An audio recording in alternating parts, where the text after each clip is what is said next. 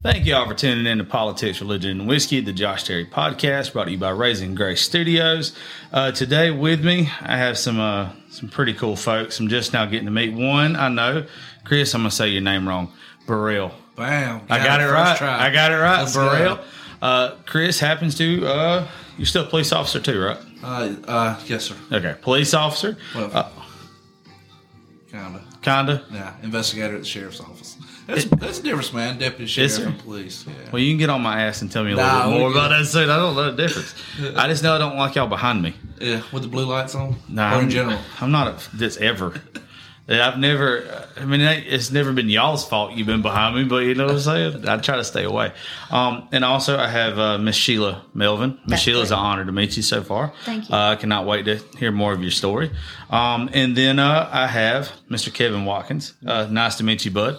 Uh, excited to hear y'all's story. Um, me and Chris uh, have been buddies for a while now. He uh, he uh, kicked my ass in cornhole on uh, live radio when I first started working in radio.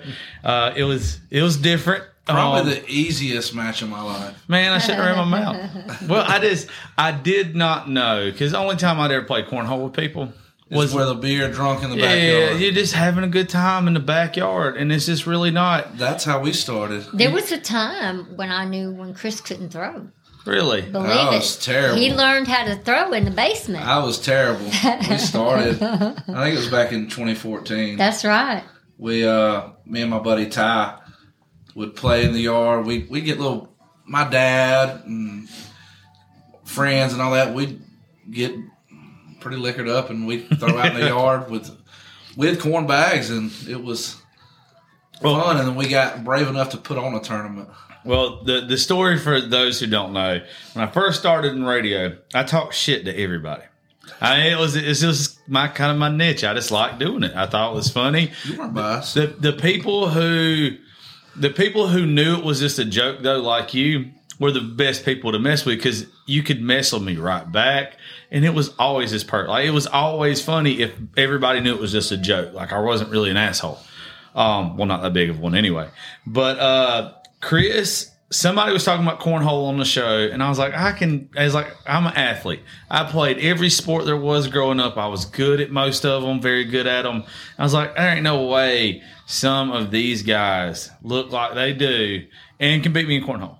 I was like, I got it. I got it. And this was right after I come off the big win. Yeah, you was on E ESPN. On ESPN and mentioned my name and they said, "Well, this guy's from Georgia," and he goes, "I could beat you." I was like, yeah, bring that shit on. He messages me and he's like, no, for real, I'll do this. And I was like, fuck yeah, let's do it. I was like, come on down to the station. We'll do it live and everything. And uh, he did. I did. I went outside with him for maybe five minutes. Yeah. Five minutes is probably giving me too much credit though. Out there. Like, It took me more time to set up the boards than to beat it you. literally did. There it was. We. I think we got through one commercial break for I lost. yeah. It was. It was. Tiffany was like, back so soon? yeah, pretty much. That's Um, my buddy. No, no, he got. I'm telling you, he wore me out. I, I don't even think I got a point. No. I don't think I did. I don't think I had a chance. And I was to get a trying to let you get a point. Well, thank you, sir. I appreciate you letting me. We do do that sometimes. well, you got to for people like us. You gotta bring get them pulled back in.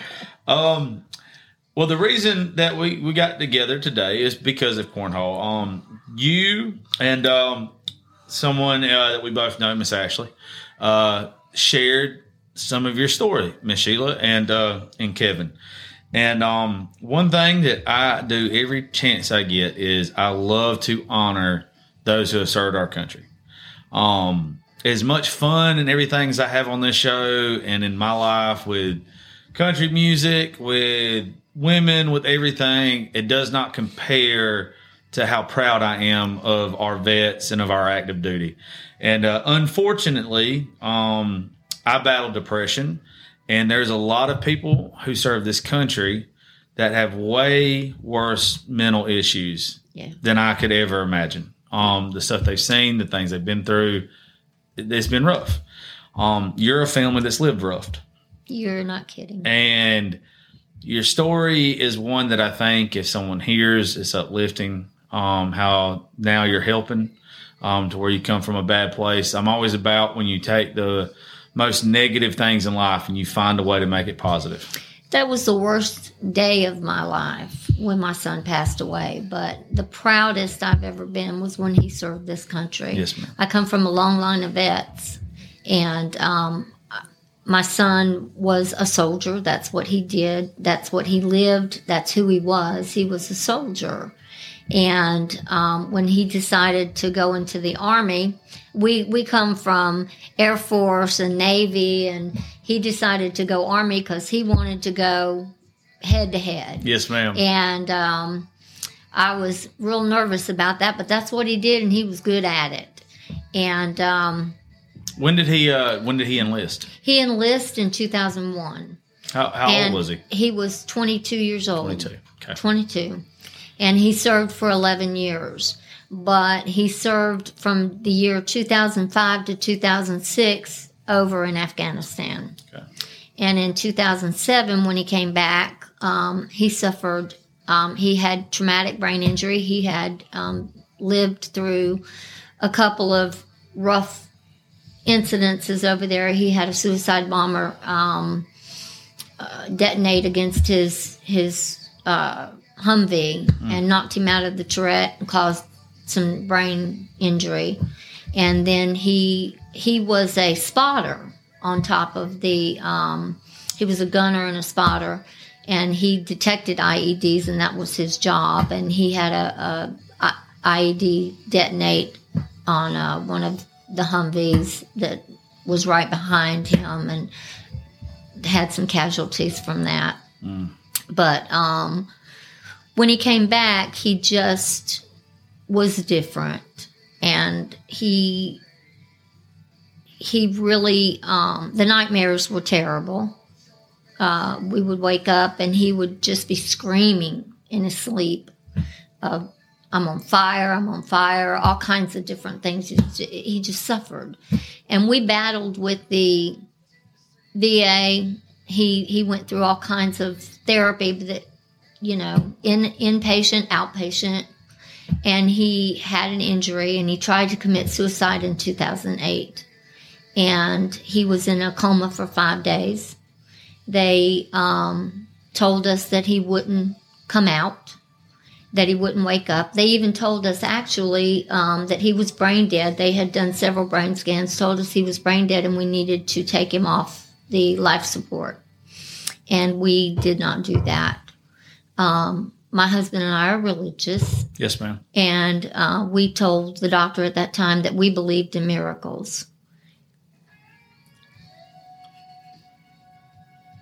Take your time.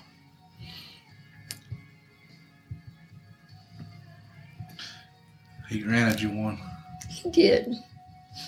Um, he did grant us a miracle. Our son woke up. They called him the miracle boy at the hospital, actually. People came from the ER and the ICU just to see him because they couldn't believe he was awake, much less talking. Um, he had to learn how to walk all over again. He had to learn how to talk because when he woke up, um, anything that came to his mind came out of his mouth. He had no inhibition whatsoever. and being a soldier, you can imagine his Yes. language Yes, ma'am. and it came out. Um, but we had five five long years after that with him. But he suffered those five years um, from the nightmares and from the pain and the injury, and he was hooked on pain medication. And three different occasions he overdosed, and on several occasions he um, would say, "Mom, I'm just going to end it all." I'm just going to do it. I'm going to put a bullet to my head. And he would he would get all wired up and I'd say, "No, Thomas, you're not going to do that." And um, so he would go to counseling and he would be better and he did turn his life over to the Lord and um, he was doing very well. And then in September of 2013, he overdosed and was in ICU for a couple of weeks and came home late September. And then October 2nd of 2013, he overdosed. And um, we didn't get him back. I, I very much hate to to hear that. Um, I, I know speaking from someone who has uh, dealt with a suicide attempt, the mental state of somebody when you're in that kind of mental anguish. Uh, mine is probably nothing compared to what your son went through either. Like I, I wouldn't even compare the two. But I know my the little bit about mine that I've dealt with because my attempt happened in 2010. Um, it, it's where you get to the point to where it's it's not that you want to you know you want to die. You're just tired of living. Yeah. And, and it's a lot of people don't understand that it's it, your son holding on that long, being in that much pain. He, he was a warrior, and mm-hmm. there's there comes a time that when you there's a fine line right here, and I, I hate that y'all had to go through that. I hate that he had to suffer as well, but it, it seems like what y'all have made out of that is a real testament to his name. Well, we did um, the first year anniversary of his death. Um, instead of on his death, on his following that, his birthday, um, my husband and I, because we're very big in cornhole, um, we both played professionally, and um, we decided to do a tournament, a benefit tournament in his honor, and we decided to work with um, nonprofits that uh, work with PTSD veterans and do a charity tournament. And we did the first one in 2014, and um, we called it the Pitching for PTSD. And we donate all the proceeds that we get from that tournament to a charity that works with the veterans for PTSD. This year will be our seventh annual. This is will be his eighth year gone, um, but our seventh annual pitching for PTSD tournament.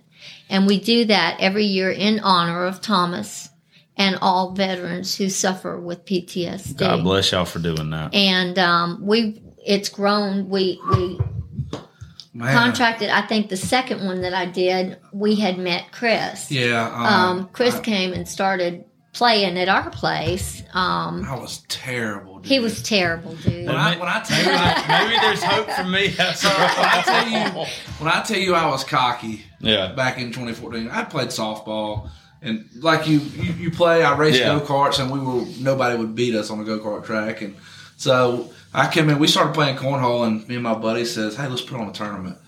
And we got a bunch of sponsors, got a thousand dollar payout. Dude, you throw a thousand dollars at a bunch of rednecks. Oh no, they're coming from everywhere. So I'm thinking it's just going to be local folks. Well, I tell you, my our first tournament we had, I think, 30 teams, teams from Florida, South Carolina, North Carolina, Tennessee, and I'm like, these folks are serious. And I'm going, well, I'm putting it on. I can't play in it, so that, maybe this is a good thing. So we met a lot of good folks in that, and, and the two main ones we met were uh, Joey Tatum and Sandy Beam, who were were local. Um, the Jackson, Georgia area, Tifton, but they they they all played with Sheila with Heart of Georgia Cornhole, and they were telling me about an organization they all played in. It's called the American Cornhole Organization. I was like, well, sweet, maybe I'll come check it out. And they go, hey, well, we got a regional event coming up next month if you want to come out. Yeah, at that time, my husband and I were the only uh, ACO officials, and we put on regional tournaments every month for the ACO.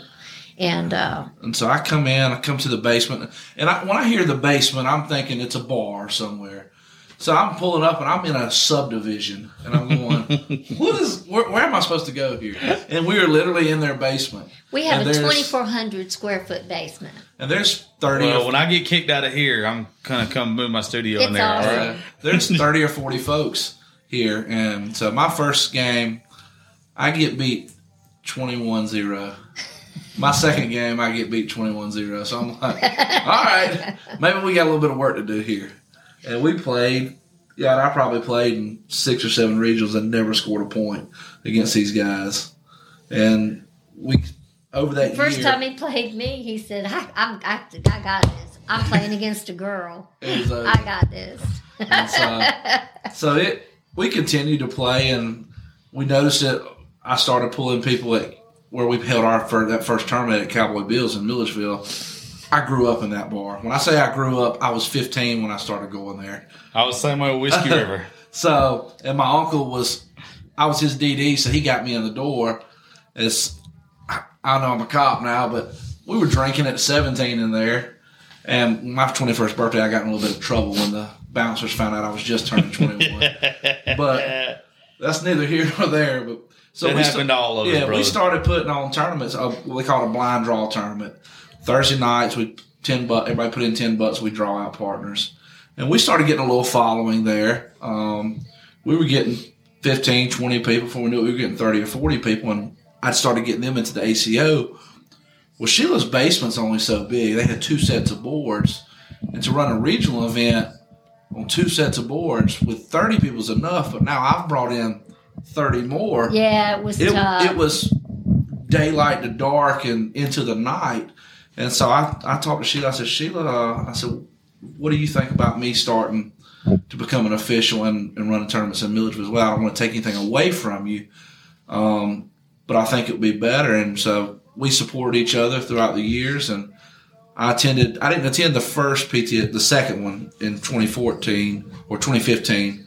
Um, I was still new to the to the game, and then I attended the following one, and I was like, "Man, this is a cool story." And Sheila actually wrote a book, I did. I um, wrote a book. about the whole story, and I, I grabbed the book. It I- I doesn't read it. have it. The first book that I wrote, Right. I, I'm working on a second one, but I just have never been able to finish it. It it just got too hard, and I'm I'm still working on that one. But the first book that I wrote is while Thomas was still alive, and I, it's called "He Served, We Served." Is it published? It is published. And it's called what now? He served, we served. Um, I did that tour with my son, believe it or not, with all the, the technology that we have. I spent every day on the computer with my son. Every mission that he went on, I knew about. I didn't know where or what the details of it was, but I knew when he was leaving and I knew when he got back. And I knew if he had trouble and I knew what you know, if he'd been shot at or what happened, because he would call and tell me, you know, on the, we talked every day. And I had him and my adopted son, his best buddy. You know, one or the other of them was on the computer with me, and I served that mission with those boys. And I'm telling you, you talk about PTSD. I, str- I There's no way I could have done that. It I- it was tough because one of them or the other would get on and they would say, you know, uh, as a matter of fact, believe it or not, I got a call one time. My my son uh, ran with special forces a few times, and uh, on one mission that they went on, they got trapped, um, surrounded. They were ambushed, and there were three of them, and they were caught in a cave, and they were surrounded, and their backup hadn't gotten there yet, and they had a sat phone, and those those three boys called their mothers to tell them that they weren't going to make it, Oof. and I got that phone call, and he said, "Mom, this is it." He said, "I just wanted to call and tell you I love you because I'm not going to get out of here." And that's when I told him, I said, let me tell you one thing. I said, you got bullets? He said, yeah. I said, you got enough bullets? He said, yeah. I said, are you safe? He said, for now. I said, who's there? And he told me. And I said, you boys better get your asses up. I said, you hold that ground till your backup gets there. You understand me? He said, yes, ma'am. I said, get off this phone and hold your ground. And you better call me when you get back. And he did. Damn. Nobody did. motivates like Mama. No, no, no. There's That's in any aspect. yeah. Um, But I'm telling you, it was tough. That was a tough tour. And when he came back, he said, I, I, I need to go back. And I said, I can't do another tour. I, I think that another that's a lot of our veterans who suffer from the PTSD. and especially if you- you've probably watched it, uh, the Morgan Wallen video "Cover Me Up." Oh yeah. A veteran with PTSD wanting to go back, that's their whole deal. It's Well, Chris, uh, Chris Kyle, it- it's, they always uh, want to go back. Well, well, one thing when you're when you actually talk to the vets that deal with it, it's when they get back home, they don't know how to handle so many situations here, but they've been wired to handle handle them over there. So it it makes you, even though you're in fear for your life all the time over there, is still where you're comfortable. You're more because that's what they were are here. taught. He Yeah. he when he got back, we were riding the first time we went to town. He sat in that driver's that passenger seat and he was constantly on the dashboard doing this. And I said, "What are you doing?" He said, "I'm looking for for snipers." I said, "There It's- aren't any, son." Yeah, And it's, it's it's. I I hate to use the word conditioned, but in no, the it's- military, that's, you that's, you that's, are, you are that's what it conditioned. is. You're conditioned And if a um, ca- to to act a certain way. It's just like in Well, law if a car would drive up, we were at a red light, and a car would get up. He said, "Move, move, move," and I said, "What?" He said, "It might be a suicide bomber." yeah, and, and because they don't, they they- don't know any different. They don't let cars get up beside them in their vehicles. Well, it's it's something that a lot of people don't like talking about, and that is as proud as we are of our soldiers, the people who govern them, they train them be, in a certain way to where they they don't give a damn about them coming home. when they one- come home, they don't care. they drop them off, Yeah. and they say, It's- "Go it's be love. normal." It's not. It's in no way fair how the government, how the VA, for the most part, for how most citizens treat our veterans when they come back Oh, home. it's horrible. Nope. It, it, they don't understand, and then you got like smart asses that's always like, "Oh, they'll get their stuff together, send them to therapy." No, you go do what they did, then you try to figure out how to Well, live they again. send them home, and they send them through a, a, a brief debrief, and then they send them out, and they say, "Go be normal." Well, what the hell is normal? There's not there. There will never for these guys and, and ladies. There will never be another normal for them. normal for them for the last year is to go kill, kill, kill. Yeah, I, I don't really. This is where I argue with a lot of folks that aren't military supportive, and it's where it's like, look, these kids sign up to protect us. That's right. They they sign up to protect us. It's not about the enemy in front of them. It's about the family behind them. That's right. Is why they're fighting. So they're conditioned to th- always think that way. So even when your son was back home and he's sitting there looking for snipers or he's looking at cars next to him, he's protecting your family. Right. That that's what it is. I think it's it's the same military as it is law enforcement on that aspect. The whole reason I joined law enforcement is I had a kid. yeah. I said I trust no one to protect my kid but me in here. That's right. I couldn't serve at the time. I'd had God. By the time I hit eighteen, I'd had two knee surgeries and an ankle surgery. And I was just a wuss. I wish I would- I Military looked at me like, and my whole mom's side of family was military. Yeah. and so they looked at me like as a hazard at that point. Yeah. So I joined law enforcement when I was 24, and it's still, I still, we go into a restaurant. I got to look at the door. I'm going to be in a corner, and I'm looking at every guy in that place. Is all right? Is he a friend or a foe? Well, and my it's husband, bad. My husband, Yeah, sir, Eddie does the same thing. he does the same thing. He was he spent eight years in the Navy, and then he spent the next thirty four in Air Force doing Air Force duty. Yeah, there, there's no way to come back from it. It's there. There ought to be programs. See that there was such a bad stigma with PTSD and with mental health issues in the military That's until right. recently that it You was where wouldn't you were discarded. You were Well, you, you, were just wouldn't talk about it. no, it. you couldn't. If you if you said that you had depression or you thought there was something wrong with you in the eighties to World War One, They sent you out on another you, mission. You were they didn't care for one, and two. If you if you fussed about it enough, you're going to get a dishonorable discharge, Exactly. and then you're then you're screwed the rest of your life Exactly. anyway. So these guys, they don't. They kept their mouth shut when they shouldn't have. It's almost like I always uh, kind of say is how men are raised in the South. We're taught not to cry, not to let our feelings out. That's right. Okay. it's almost the same thing with the military. That's right. It's, you're looked at it. You used to be looked at as weak if you did those things. Toxic Well, I masculinity. took, I took, Yeah. I took him one time. He got so wound up and so out of it that I had to order him to the car. Order him to the car because he got. Yeah. I, I I actually became afraid of him, and and if you'd have known the relationship that my son and I had, there's no way he would ever hurt me ever. But he he got jacked up one day, and the look he gave me scared the hell out of me. And I told him, I said, You go to the car now. And I'm pulling rank. I said, Civilly, I'm mom. I outrank you. And I said, At the time, I worked for the government and I had a higher rank than he did. And I said, Militarily, I outrank you. Get to the car. So he went to the car and I took his butt straight over to Dublin to the VA. And I said, Get out. We're going in. I took him up to the mental health people. I told him what he was doing. And I said, You better fix him. I said, You made him like this. You fix him. Because if you don't, somebody's going to die. Either he will or somebody else I'd will. have been scared to see you walk in that office that day. And he pulled out his folder. Oh, it gets better.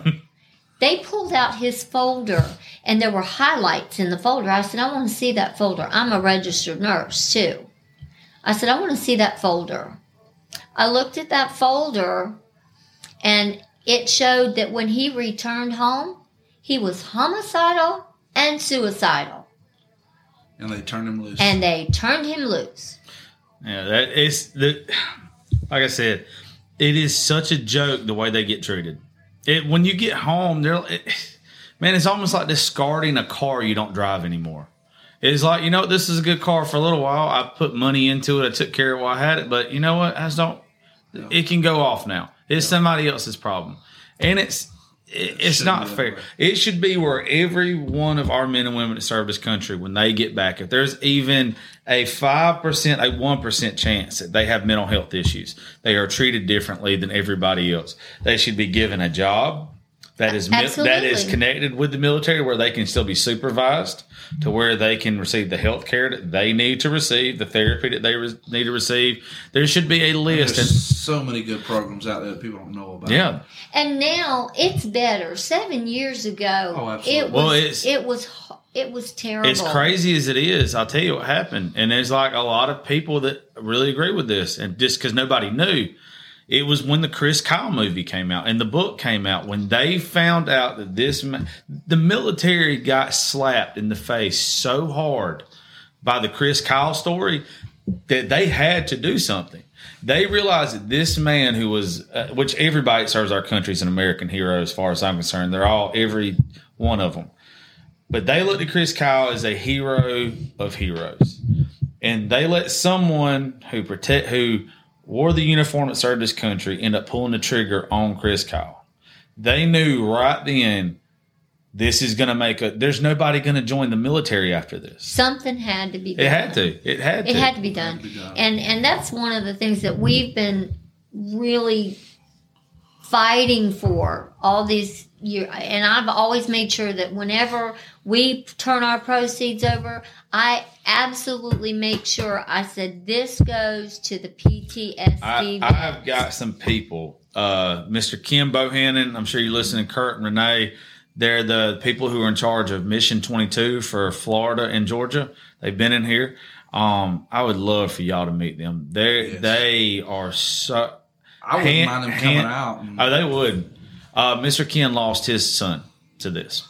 so, Lost his son a couple years ago to this, and uh, he he is a wonderful individual. He does a lot of our events that we do. He comes and hangs out. He sets up a booth, talks to people about his son, um, just all kind of stuff. I would love for y'all to meet. Yeah. We, uh, well, I, I wrote the book just because I wanted the story to be told about this is what both families and soldiers go through. I wanted to tell the story of, you know, not only do the soldiers serve, the family serve. And- Absolutely. And, I wanted I wanted you to see what he was like. I, I took it from the day he was born to the day he got back. You know, this is this is his life. This is how who he was, what he was, how he was. He was he he was some he mattered. Absolutely did. He mattered. Well, it's.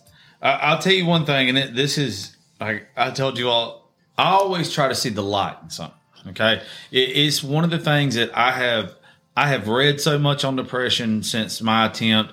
I have tried to learn. I have took what I think works for some people, and I've discarded stuff that don't doesn't work for others. Right. But I'll tell you one thing for family members and people that are left behind when you lose somebody it's what you're doing right now. One day, and it and it might have already hit you before, and you just don't realize it. But it's it sucks what happened. There's never a word that you can say to describe the family's pain. No. There, there never is. But think about it like this: if by losing your son was a soldier, he was a warrior, he would have gave his life for his brother in arms. Yeah, would have. Okay.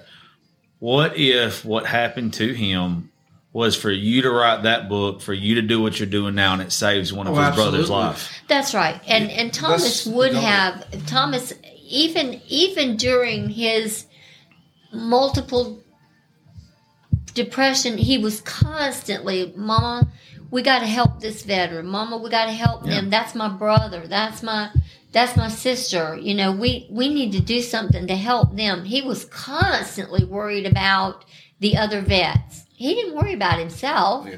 He worried about the others. That's how you know he was a good man. Now, that's uh, regardless of the serving the country is always going to be something that puts you up there, but that mindset right there Helping others. of helping others, uh, he he was in you know he was what he was supposed to do.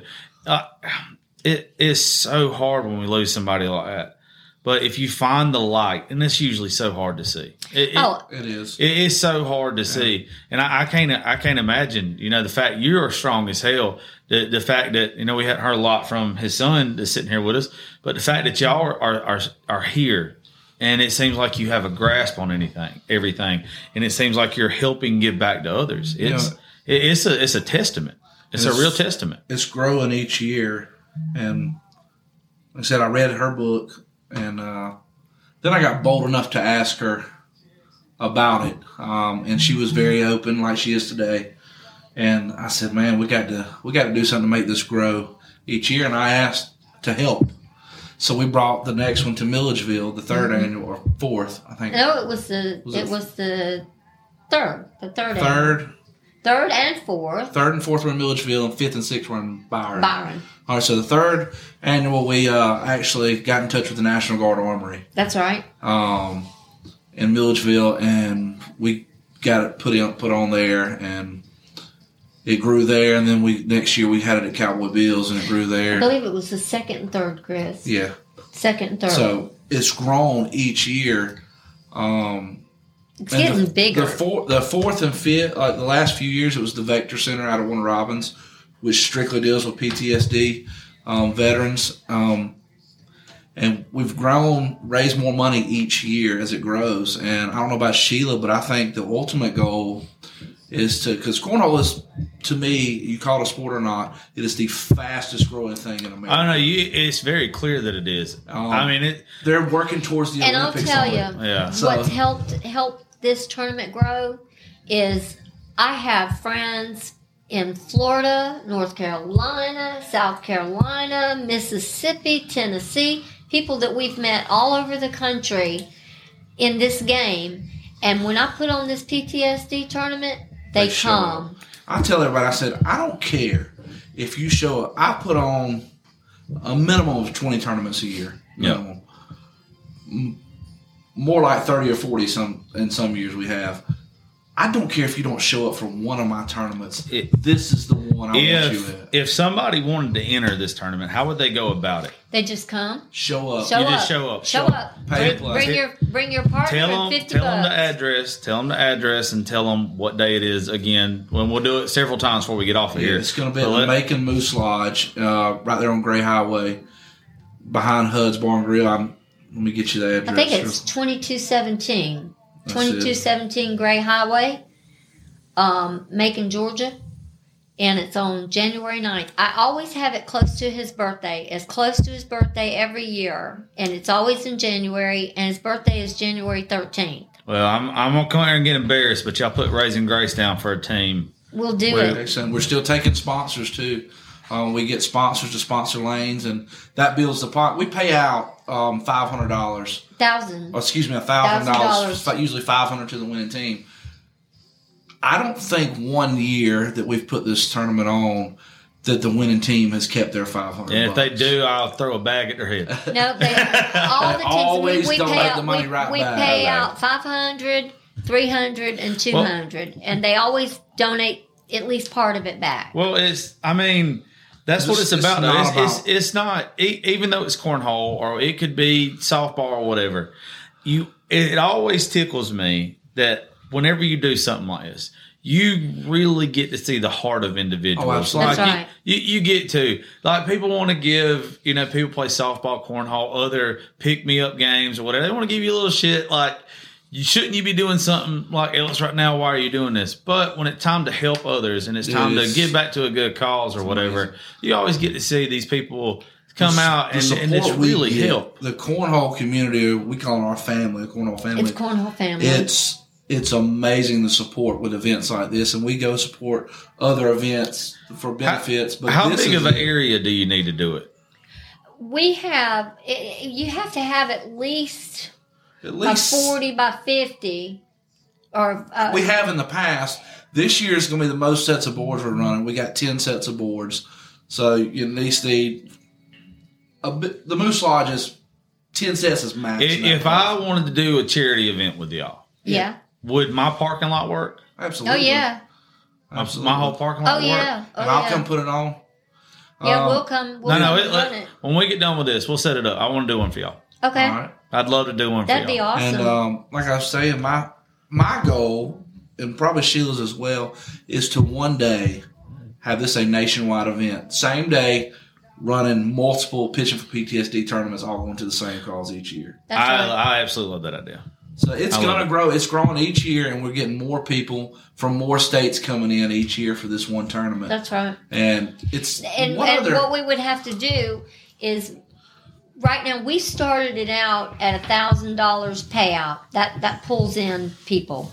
You know, that thousand dollar payout pulls in people. But if we could get that payout at a thousand dollars for first place and five hundred for second and three hundred for third. If I, I will make y'all a promise right this second, if Joe Biden does not shut everything down for two months, March, late March, beginning of April, I will I will help y'all cover that payout.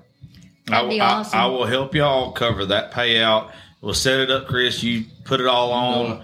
Um, I'm, I just bought some new equipment, and I think uh, with the new equipment that I just bought, I think I can help y'all put it on on a bigger scale than what you've. as far as on social media goes. absolutely. Okay. Like as far as uh, what social media, I can set some cameras up outside. We can show. Awesome. Yeah, we do live feeds. we can do some stuff like that. We can get some folks coming in here between matches, you know, kind of getting a little information on them, telling them why they wanted to come do this Awesome. event.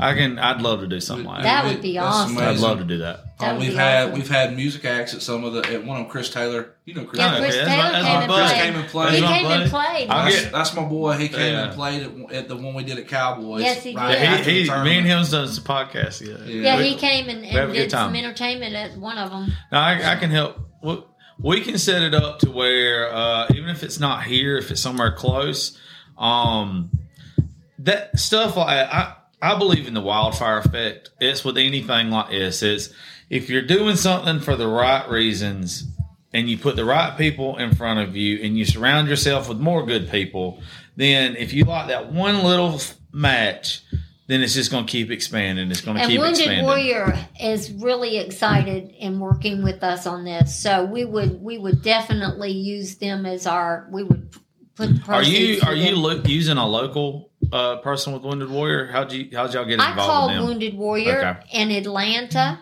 Okay. and they do have a local person that's Cool. coming, and they do have their they've they've what they do is they send out a soldier or someone who's who's been through the Wounded Warrior uh, program, and they have all kinds of wounded warriors. Vets that have lost limbs, vets that have been through PTSD, vets who all kinds of things. And depending on what your charity is, they send a particular vet that has, you know, uh, been through that particular thing. So we are going to get a PTSD vet Okay. that's coming, and he will be able to tell his story and tell what Wounded Warrior Project does for him and has done for him, and how he has been helped by the Wounded Warrior Project. And um, we have a, a, a guy that um, actually built some cornhole boards with the Wounded Warrior Project on That's cool. there, and we're raffling those off. So we're gonna do a lot We're of gonna silent do- auction stuff. we're going to do Any silent companies wanna auction. I'll tell you, stuff. uh, I'll give y'all something to do a silent auction with. Okay. And I've got, uh, I had a couple years ago, um, one of my friends, now I, I, I never got into cornhole, but one of my friends back, uh, when I used to be called the bearded bastard on social media, I had that logo. Somebody took the BB logo and put it into a set of cornhole boards. Really? I, I'll, I'll give them to y'all and y'all can auction them off. Sweet. awesome. Yeah, dude, we got. Let me tell you, when I tell you my people come out to support Yeah. benefits, my uncle um, David played with us from the time I started. He passed away in August due to complications from COVID. We put on a benefit for his daughter and fiance who um, to help funeral costs and all that. Man, when I tell you a set of bags for cornhole, competition bags cost forty or fifty bucks. When I said we ran a silent auction for a set of bags and they went for five hundred dollars, Yep. That's awesome. I had a red velvet cake go for five hundred dollars. Which I mean, velvet I'd cake. pay five hundred for a red velvet cake. Oof, I don't blame But you. they did. right there They you, sure did. We've So- got we've got some bags that we're going to auction off. Um, I've got a, a jersey like this coming, but it's got it. It'll be the PT. We have special jerseys made for the PTSD tournament, and I bought some extras, and I'm going to auction off one of those. Um, we've got. I've got a special set of bags that only they're special edition bags that only were able to uh, obtain in October, and I'm going to auction those off. Cool. So we got I- I- another company making bags. As always, we get uh, a set of bags to the winning team. Right. So Well, uh, no, I, anything with any of those events. Uh, I, I've been blessed in a lot of ways. Um, financially ain't happened yet, but we're hoping that one comes real soon. But uh, it's just being able to get around folks like y'all and everything. So, and there's people that I'm buddies with that can help a lot more than I can. And anytime that y'all need any help with anything like that, um, all y'all, y'all got to do is call. that's it. We try to put the word out, and I, I talked to Ashley. I said, uh, let's get with Josh. Josh has got some pool in at least middle Georgia. Yeah, You know, if not a little bit. You got a few. I got a few friends. 20 20,000 followers on TikTok now. I think, we're I think it's 30, but you know, Uh, 27, excuse me. who's We're still trying to get the payout covered. We Yeah. still need a I, I, couple I, of I, For you, this year. you let you let me know what it is. So we, uh, This e- even the one coming January, you just let Yeah, me know what we, we are a little bit short on the one in January. How much do you need? I, I need about three hundred dollars. It's covered. Don't worry That's about it. that's So- all we need. and Just, we'll, you uh, tell Chris to get with me that week. That just put Raising Grace somewhere, and uh, you ain't got to do that. Just we will. Well- we We- always- oh, yeah, we put will. everybody who Yeah. supports us We on put- that. I, put well, it ain't it ain't for that. It's uh, it's just I know. Well, we try to do that for the sponsors, Yeah. and um, I this year I put the sponsors on the back of the shirts, but unfortunately, that's already been done. So otherwise, I would put you on the no, back no, of the you're shirt. fine. I, it's, you're fine. But No, we but we also on top of putting them on the back of the shirts, um, we do a big sponsor board Mm-hmm. that puts all the sponsors up there. So when people come in, they know who our sponsors are, and it gives you a plug for you and Get your team in the tournament. get your team in the tournament. You I'm don't on- have to pay to play. So, I still I still pitch in on that too. No, it's uh. I think what you're doing. I'll um, even I'll even do you a, a favor. I'll make sure your first match is against me and my partner. I'm good. You I- sure? Yeah, I'm fine. Okay. I got. I, I, I'm. or I'll play with you and we give you a better chance. No, I, don't, I ain't trying to hurt your feelings. I want you to win. uh, no, that, that's fine. Um, I would love to do that for y'all. I, I, I would love appreciate to. that. No, I, I appreciate what That's you're doing. awesome. Uh, it's all about, like I said, it's. I had a guy that was in here last Wednesday, every win every other Wednesday I do a suicide prevention meeting here. Yeah, that's what Chris was telling me. I call it the still writing sessions. I don't record it. Uh, it's not monetized in any way. It's just people coming that have been through it, our family members been through it, and it's just to talk. And it's just so you know that you're not alone. right. That's it. I told Sheila, I said, Sheila, you'd be excellent if you felt like it to come up one Wednesday and speak to these folks. Yeah, you're an inspiration. I I'd be know- glad to do that for you. I'd love anytime. for you to. Any, anytime. Whenever you feel comfortable. Whenever you feel comfortable. Uh, it's we we usually have you know we've had as low as one person come and me and them sit here and talk for an hour. We've had as many as probably 10, 12 people come. And that's something that well, we my want grow husband and I, Oh, like yeah. I said, It's- cornhole, cornhole was my saving grace along with my husband. If it hadn't have been for him, you know, my son and I were like this, It's and it, that was the worst thing that has ever happened to me in my whole life. I don't think there'll ever be anything that'll be worse. it- it's incredibly funny that you use that phrase because my daughter is my saving grace. Uh, her name is Gracie. Um, when I tried to end it all in 2010, uh, a couple months later, once I got out of that mindset and I saw what it did to my friends, my family, or whatever, and I acknowledged that there was something wrong with me.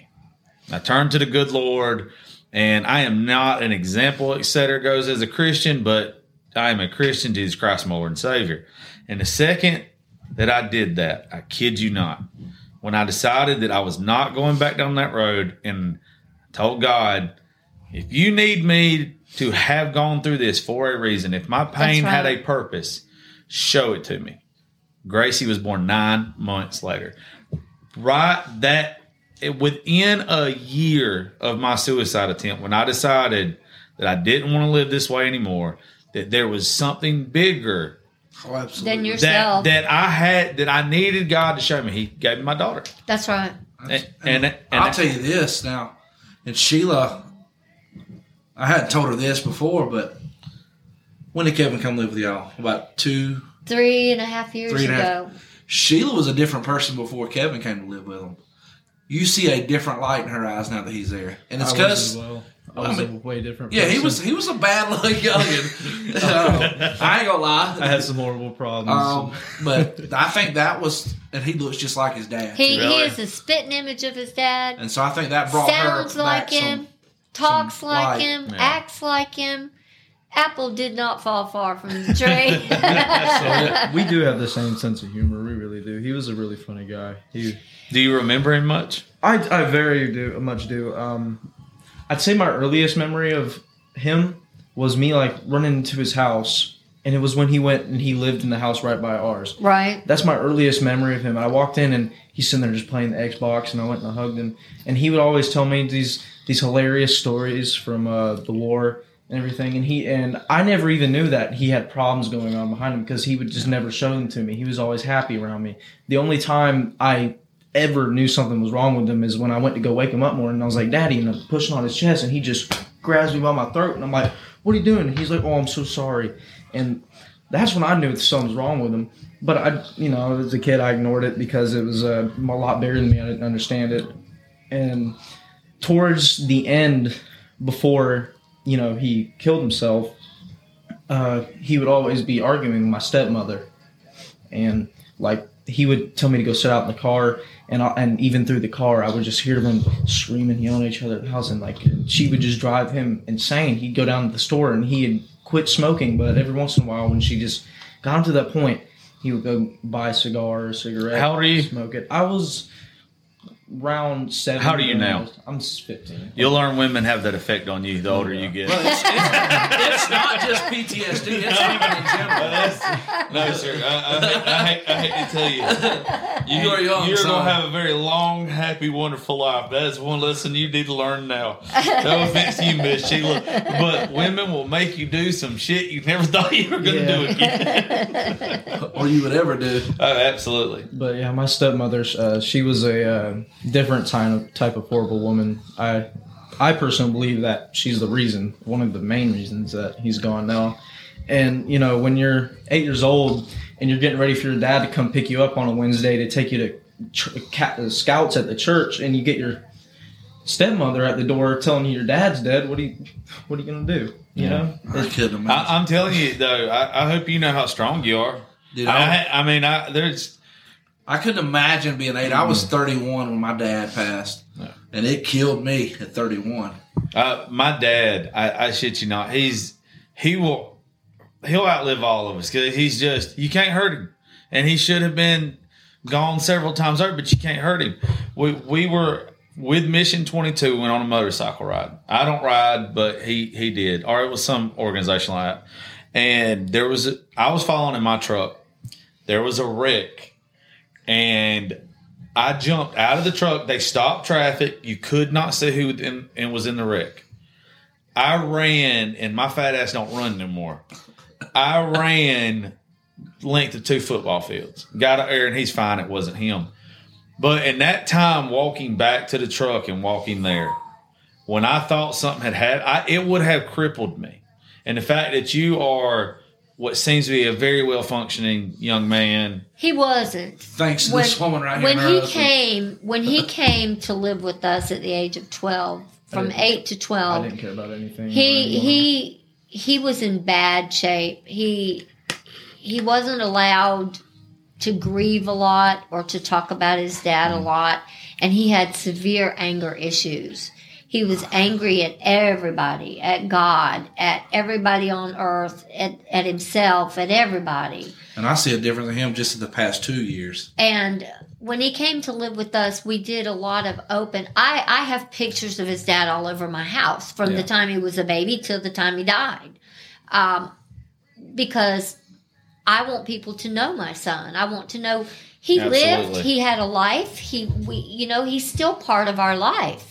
And that's what I told Kevin when he came to live with us. We will talk about your dad because He mattered. he mattered. He did absolutely matter. And um he to me he's not lost because I know exactly where he is. Yeah. I and I know that he lives, he just doesn't live here. And and that's what I tell Kevin. well, He- I, I really, I even hate that term lost. right. Like when you're when you're talking about somebody that's gone, that they might not, they're they're not They're not any lost. longer with you physically, Right. but they're not Oh, they're here. lost. They're not lost. Yeah, I know where he is. Yeah. I know where he lives. I've he heard- just doesn't live here. I've heard things go bump in the night, and I know it's him probably. and I, I promise you, it's um, a soldier's mentality. I will guarantee you that if you've heard something bump, if you've heard something or dodged a wreck or something was fixing to come out and run into you or any type of way, I guarantee you, if you believe in angels, that, That's that- him. that's him. That's him. I was, yeah, I, I don't. Once a soldier, always a soldier. Absolutely. Absolutely. And that's what he was. He was a soldier. I think through he. and Uh, through. I think he threw a stuffed animal at me one morning. I, I, I, I swear, um, I had my buddy over, and uh, we were sleeping in my room, and I was asleep, and then I, I had like this. Uh, I had this little stuffed animal, it was a panda, and it's it's like someone just threw a baseball, uh, threw like it was a baseball, just hit me right in my face, and I, I shoot up, and my friend's over there, he's just passed out cold. But you'd have to be standing at the foot of my bed in order to be able to throw it at me. Like, so who who did it? Oh yeah. I mean, and it, it had to be. Oh, I, I tell him all the time, that's your dad. I lose stuff. All, I know I put it one place and it'll be moved. And I tell him all the time, Thomas, that because he, was a practical joker. he loved to scare me. That was his favorite thing. Well, to do then- scare me. Then you, then that's what it's got to be. I, I, I don't know. I, I think that we all All get spirits. yeah. Um, I y'all probably hadn't had a chance to listen to any other podcasts or anything, but one thing that Yeah. I, I know you do. One thing that I tell everybody when we get on subjects like this is I believe there are warriors and I believe that there are preachers. I believe that if you have faith in God, that's right. that you are one or the other. That's right. I was never meant to be a preacher. I was meant to live my way, my life a certain way. And when I talk to people about my faith, I was meant to talk about it from a warrior's perspective. That's right. And one of the things that, like I said, I believe with the the warriors' mentalities, perspective, and all this stuff is if I believe in everything that I say, then this makes sense. And some people won't get it, but you're given a chance that once you once you pass on that you can either live like in the third dimension or you can go on to heaven or hell, right? And I, I believe there are a lot of people when people say guardian angels and stuff like that. There's a spirit world. I think that they're still hanging around and they don't move on because of their mentality that they had when they were living until the jobs took care of. That's right. And I, I would, I agree with that. I would almost 100% think that anytime something weird happens or whatever, I would think that's what it was. and and we know that you leave this world with the with the things that you've learned with the mentality that you've learned with your sense of humor you're going to be the same person that you are where you're going It wouldn't make sense that Or you, you live wouldn't know. It would, it, One it- way and it- died another. It, it That's would right. not make sense. so and he had such a joking person that was just him he was a practical joker and The devil could be right before him, and he'd be like, "Hey, What uh do you, do you have any aspirations going into the military or anything like that? Well, yeah, I've thought about it because they ask me about what I, I want my career to be all the time, and I often do think about the military. I've fallen in his footsteps. Army. They told me to go into the Navy. She doesn't want to see me become. Dude, you need to go to the Air Force. That's where all the women are. work a desk job. Yeah, Brian, chair force. But No, no, no, no. Uh, I, I'll tell you this as someone who was not in the military, and I mean this from the bottom of my heart, with all due respect towards everybody in your family that was in the military. If you have it in your heart to do it, do it. If you're doing it because your family did it, don't do it. I, and I, I just mean, I that's just, exactly right Yeah, you, I- you have to the have that right- mentality going that's into the it. Yeah. right advice Well, the way I see it is, I hate terrorists. I, I really- good boy. I, I think about getting to go over there and give them at least thirty years of payback that they deserve. That that makes me happy uh, I, I, I would, I agree with you. for God and country. you know? Yeah, it's just there's a lot of people, uh, especially with in the age of social media now, Uh, that It's you so that you see that you see people who signed up for the military because their family was, and then they get to do it and they hate it, and then once you're in, or they're you're not in. built for it. Yeah, you're not built It's. A, for it. I'm telling you, it's a special it's- breed. it's- Well, the money's not special enough breed. for them. No, it's a the only special breed. problem that I have with with the army is I tried to talk my son out of the army, and he was gun ho. He he right after we went to war with Iraq, and it was right after 9-11. He signed up right after that, and his whole thing was revenge. He wanted revenge, like mo- a lot of our veterans that signed up wanted. But Thomas like Kevin, has a very had a very special spirit, a very Yeah. soft spirit. And I was a I I as his mother tried to convince him to go into a different branch so that he wouldn't have to see some of the things I knew he was going to see because I didn't think that his soft spirit would be able to handle it. And it didn't. Yeah, But what does Mama know? He chose that, and I supported him. we all 100%. guilty of not listening to Mama. I, I supported him 100%. And that's one of the reasons that I try to encourage you to go to one of the other branches is because of the same reason I tried to encourage your dad. I wouldn't. I can sit here and tell you all day, dude, that I would have wanted to be a SEAL. I couldn't. I wouldn't have cut it. I wouldn't have been able to handle. I not just the physical aspect, but the stuff they do. If I, Oh, as an adult, as a grown ass man, I'm here telling you, the only one that I think I would have been able to mentally handle is probably Air Force. For the Coast Guard. Coast Guard. I couldn't. I could not have handled it, and I think that I'm a tough sob. But I've seen, I've heard the stories, and as much as I'd love to go put one between a terrorist's eyes, I don't know if I could pull the trigger because I value life too much And and forgiveness and all these things that I, I've always said that you know because of my faith, I know I know where I'm going at the end of the day. That's right. But sometimes you got to help people get there a little bit quicker to meet their maker. I just don't think that's my job. I I, I sit here and I Chris knows how I feel about police officers. I love them. I think that they're underpaid, they're undertrained, and then they catch more shit than they should ever have to catch in this country. But I don't like the shoot to kill aspect of a lot of things. I, I want to shoot to wound. And but if I Stop would the threat. yeah, stop the threat as well. Yeah. But if I'd have done that, if I'd have been in some people's shoes and done that, I would have lost my life. Exactly. I would have lost my life. I don't think I can put be on the line with somebody else, and unless my daughter is standing right there and she's in physical harm, Absolutely. I don't think I can take a life. Um, And I think if I if, did, it if would you fuck me have up. that mentality, there's no need to be in law enforcement. That's right. that's not the Or only the reason I don't need to be in law enforcement. Well, well that's But what I'm yeah. saying. Though, No, no, You, Yeah. you ha- you have to be able to. You got to know what you are. You got to know. You got to know. That's right. There's there's a there's something I always tell people, and people used to get pissed at me on radio every time I said this. You have to know your lane, and it is our job as parents, as grandparents, to teach our children and our child to, to help them learn from our mistakes. I said on radio one time, I said, look, if my kid sucks at football and he's trying to play high school football, I'm going to tell him that he sucks at football. That's right. It is not to hurt his feelings, but it is to encourage him to do something else that he is good at in a different line. My mom and daddy at a very un, at young age, they explained to me that you have ditch diggers and you have doctors. That's it. Each one of them is an honorable profession. That's you treat, right. You treat you treat them both exactly the same if they're respectful to you. I know I can sit here and talk all shit in the world. I could never have been a doctor.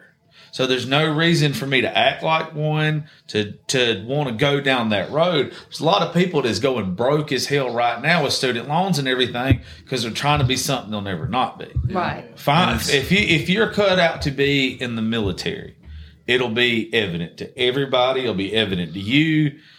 Roll with it. But if not, do you and you would make your family just as proud, Absolutely. living a hell of a life, being good at what you do. And what his papa and I tell him, we don't care what you are as long as you're happy doing it.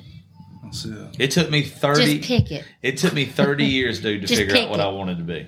It took me 30 years because I spent from No, eight, he needs to have a plan sooner than Oh, that. yeah. Well, that's that's- that- it took me it took me from 18 years old to probably 28 29 of doing what everybody else wanted to do before i found what i wanted to do. It's like do Dodge County education. it is dude Well, I got the same one. man shit because i i started off by i wanted to be in law enforcement and i couldn't do it there was no way i i was a i did like to going around the police officers and everything the mentality i understood i had anger issues so hearing you have them i i had them when i was young i had a lot of built up shit to. that I had to eventually address and, and let out and let out the right way. Um, there's no, I would not have been a good police officer. I know I wouldn't have been. I would have been a piece of shit. When I tell you that people that I I've been in law enforcement going on 12 years. Yeah.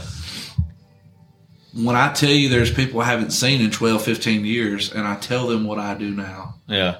They go, "What? how? How? How did you ever do that?" Because I was a heathen. Yeah. I I could have put my mom in an early grave. Yeah. Because I, I was a heathen until the time I was. I'm not going to say that. I became less of a heathen at 22, 23, but I partied hard. And I, I did some stuff that everybody's. And I, if you. If you say you haven't, you lie. Everybody has done something illegal. It's always the caught and the uncaught. Have done. And I, still was, and I was just never caught doing it. But when Ashley got pregnant with Eli, I was like, all right, now I got to find a purpose in my life. And I never thought about law enforcement until that time. And once you have a child, that changes your whole mentality it. life. And I said, there's only one person that I trust in my life to protect my children at home, That's in that. my community. that's the warrior spirit. And I said, it's me. is. I'm the only one I trust to protect them. And I lived in the same town from the time I was born, minus the two years I, I moved to Eastman and came back to Milledgeville. And until I started in law enforcement, I did not realize what we had in our town yeah. Because it's covered. But now with social media, it's not as much. But back then in the early 2000s, you never heard of the shootings we had, and there were shootings every night. Uh, you know, I went to high school with a bunch of folks. Heck, I've locked half my class up. So when they ask about 15 year reunion, I'm like, I, I see half of them, and the other half I don't speak to. Why do I want to speak to them now? I ain't spoke to them in 15 years. Yeah, so, the, the people I'm still friends with from high school, I'm, there's some that I didn't never lose touch with because I feel like once you lose touch with somebody, it wasn't meant to be. Right. Like, you wasn't meant to be friends. Like, don't try to fake that shit. Like That's right. It, I it's have what. three or four max I- yeah, you- from high school that I hang out with still. Yeah, I don't I think I, s- I talked to them on social media, but it was even like I we really didn't keep track of each other until they found out like this and working in radio and the stuff before Bearded Bastard. Then people want to start coming back and it's like, no, I'm Oh, good, bro, bro. where you at? I, I didn't know you when I was broken. Shit, Like, you, you can You go still on. broke, bro. You can go That's on. right. Point, point is, point is, Kevin, do what makes you happy. What's gonna? I, I would imagine your dad and the rest of your family would much rather you be happy and doing what you think is your calling. That's right. Now, if your calling's the military, by all means, gung ho, go blow some But if it's a up. professional game, or do that too. Well, see, the, the, the two things that I've thought about career wise that would make me happy is I've had a plan in my head where I join the military, serve for a few years, and once I get out, start a YouTube channel. Why not? Why I not? mean, eight year olds do it. That's simple. Yeah, Yeah, but- no shit. I don't do it. Right I've now. got- I I've got one now. You got to do toy reviews. Well, um, before before we end this, I would really like for y'all to mention again the date, the time, the location, everything with the pitching for PTSD. Okay. Um, that way we can hopefully a couple more people will hear it Okay. and they'll come. Uh, and for any of y'all listen, y'all, if y'all want to come out there that day, I'll be there. Uh, I, as long as nothing comes up between now and January the 9th, I'll be there. And if something does come up, I'll still that three hundred dollars. We'll, I we'll- appreciate that. No, just without yeah, a we're doubt, gonna we don't we're gonna be out at the Macon Moose Club in and Macon Gray off of Gray Highway. It's twenty two seventeen Gray Highway, January 9th, to twenty twenty one. Uh, registration starts Registration starts at at ten. ten. Term starts at eleven. Fly at eleven. y'all, y'all just put me down. If, that way I don't have to you know get there at ten. Yeah. I'll show. I'll show up. And time. there will be food available. There will be drink do they available. cook some of the most They- amazing food at the Do, Moose do the Lodge. people that are playing cook or are, are the Moose Lodges? The cooking Moose for y'all? The Lodge Moose cooks- Lodge cooks. That's where I hold They my have regional they have the tournaments. most ungodly shrimp. Fried Dude, shrimp. they do. Oh. They do. It is so peel and eat shrimp. A pound of peel and eat shrimp for ten bucks. Yeah, and Seasoned fried cooked. shrimp too. Oh, that's pretty good. Fried there, dude. shrimp. Bro, we too. eat good at our events. It is excellent. Um, and then they have a bar that. Do that- y'all have a do y'all have a Cheap beer? Facebook page? Yes, Heart of Georgia Cornhole on Facebook, and my my um, page is Sheila Stingle Melvin, and then you can look up Heart of Georgia Cornhole. What's your cornhole? Uh, ours is Lake Country Cornhole. Is it on Facebook Milledgeville. too? Oh, absolutely. Yeah. Facebook, Instagram, Yeah, Twitter. We're I don't do the Twitter. I do everything else. I don't do Twitter. yeah. It's it's falling apart. All of it is. I'm so. Everything's too liberal now. So um, I like you I already. need, a, Kevin. I, need, I need a YouTube channel. Uh, just come on in here. This studio is fixing to be uh, with the stuff that we've got coming and moving around and everything. This will be where Are you gonna open it up to other people doing podcasts? yeah. Nice. I'm gonna. Uh, there's a girl coming in tomorrow that's got like 900 something thousand people that follow her on TikTok. No, She's doing a show with me tomorrow. Who's that? Uh, Kylie Strickland. Uh, she uh, she came last week and we did one last week. She was Yes. cool. She's uh, in a her she's gonna be in a music video coming up. Oh yeah, we actually we got that that event this Friday's ours. Yeah. Yeah, We won't Uh, discuss that on here. No, that's fine. Oh yeah, but th- just if y'all are wondering, Raising Grace is putting on an event Friday night at Crazy Bull. December eighteenth. Y'all come out, Trey uh, Lewis. Trey Lewis and Matt McKinney. Um, but no, uh, I, I'm opening it up to people that that've got a voice. Um, my goal with all this is, of course, I want to make some money, but it's I want to help people and people who have a positive message are people that just can bring a happiness to other people by hearing them do a show once a week. Absolutely. I, I'm opening up because there's so much, It's even getting- how podcasts are where it's at. Man. yeah, well, big. you don't get censored. You can say what you want to. You can talk. See, even when I was in radio and I was in South Georgia, Georgia. like number one country station in the state. Once I got there, not tooting my own horn, but they wasn't before. Oh, it's They were while I was there. It's because I didn't care, and I promoted police officers. I promoted military. I did the Red Friday thing. and even when you got we censored, we believe it or not in this area started that red friday Really? we did Awesome. when my son was um, um, deployed that was one of the things we started red shirt friday and um, Remind me if I got one in y'all size. I still got some of our Red Friday shirts in there. I'll give y'all one. that'd be awesome Well, i've got them Yeah, mine's small on me though. Uh, if I've got some, I think there's some laying around in there somewhere. we started that and got the base going um, and when he was deployed that was that I had was a what I we had did. a guy, and I miss him so much. His son's deployed right now, uh, and their units they're called the Skeeters. He used to. He knew what time I got to work every Friday. He would come in and bring me a biscuit or whatever every Friday morning. He brought me a shirt from his son's uh, um, unit yep that I have, um, and some more stuff. And it it pissed me off that you do like you're in Georgia, well, just to be any state, anywhere, but you can't support the people that deserve supporting, but because you may hurt somebody. because you else's may hurt feelings. somebody's feelings. There's not any feelings that are going to get hurt here that are gave a shit about. If you get your feelings hurt because we're supporting the military or whatever, turn the damn channel. Go to That's it. California. Yeah. When I I- tell I- you, dude, it, you saw it from a different side than I saw it when when the radio station that shall not be named let you go. All right, Man, the backlash they got. they were, people were pissed, man. Oh, they were pissed. Well, it's just you know, it's cancel culture that we live in. that's Absolutely. right That's it's cancel culture. But the thing is, is I took that and I was like, you know what? This isn't God's plan for me. Okay, it, it's crazy. I swear, if I could go back and pull the post up, and I, I'm just not gonna pull the thing up. I got fired on my birthday, September Oh, the 10th. The last thing that I said that day, if it was not God, I had made a post about being where you're at in life for a reason. If you're struggling right now, it's for a reason. Stop thinking that it's a bad life, it's just a bad day. Like, you will get through this shit. Suck it up, keep pushing, keep fighting. Your story's not over. It was the last thing that I read on radio.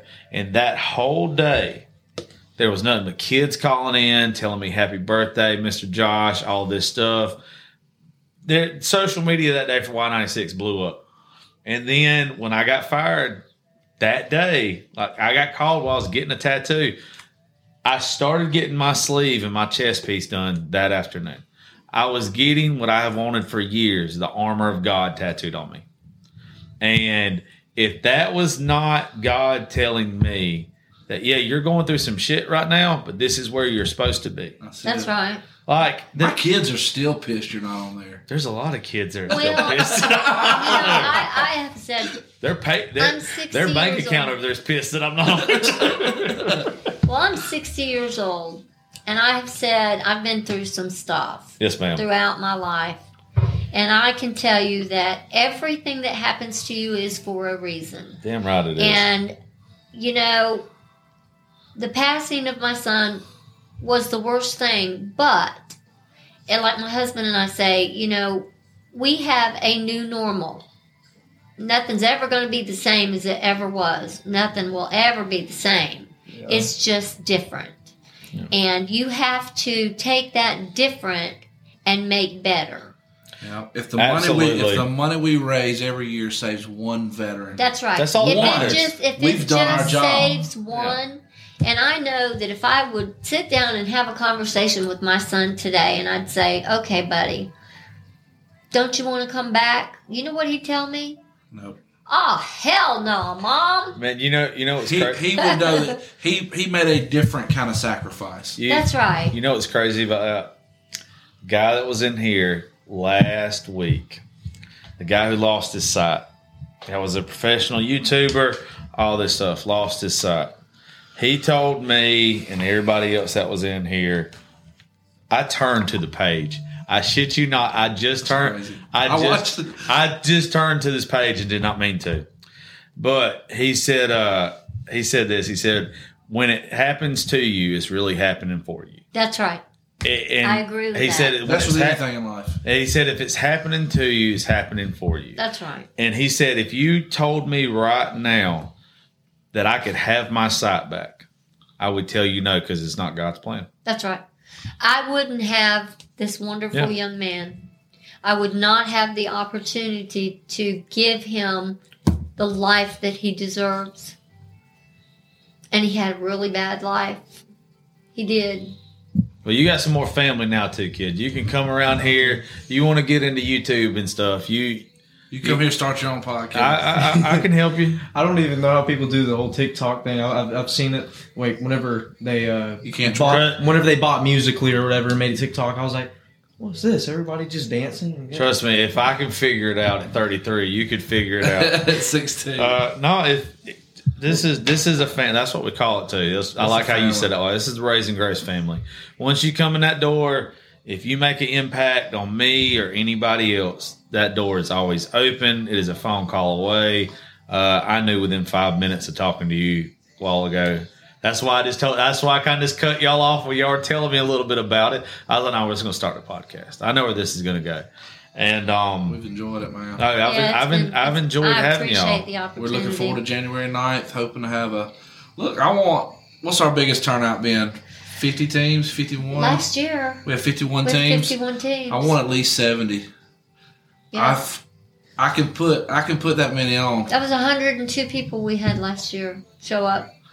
and from five different states. Five different states were represented Every last week. every state surrounding Georgia. I I will help y'all get more than that this year. So Y'all y'all come on, it's fifty dollars a team. Yeah. People spend fifty bucks on stupid stuff. do yeah, I? it's Stupid 50, stuff. It's twenty five dollars a person. It, you bring your own partner. Um, so you Then we do a blind draw after that, just for You for fun. it is is your job to remind Chris that next Monday for him to call me or text me. I will. Start pushing it for y'all as hard I've got a as flyer in the car. Uh, We'll and I, get you. We'll get you on the event page too. yeah, I will help y'all push it at as much as possible between now and then. that'd be wonderful. Um, I, I don't mind. Y'all, y'all are doing a good thing. Y'all are turning something that would have destroyed most people. I always say you can either let your trauma define you, or you can define your trauma. That's right. And y'all y'all can be a victim yours. or you can be a survivor. Absolutely. Well, thank all y'all. I think that's where we Sure. end it on some wise words from you, Miss Sheila. But uh, thank y'all very much. Um, y'all make sure that y'all come out January the 9th.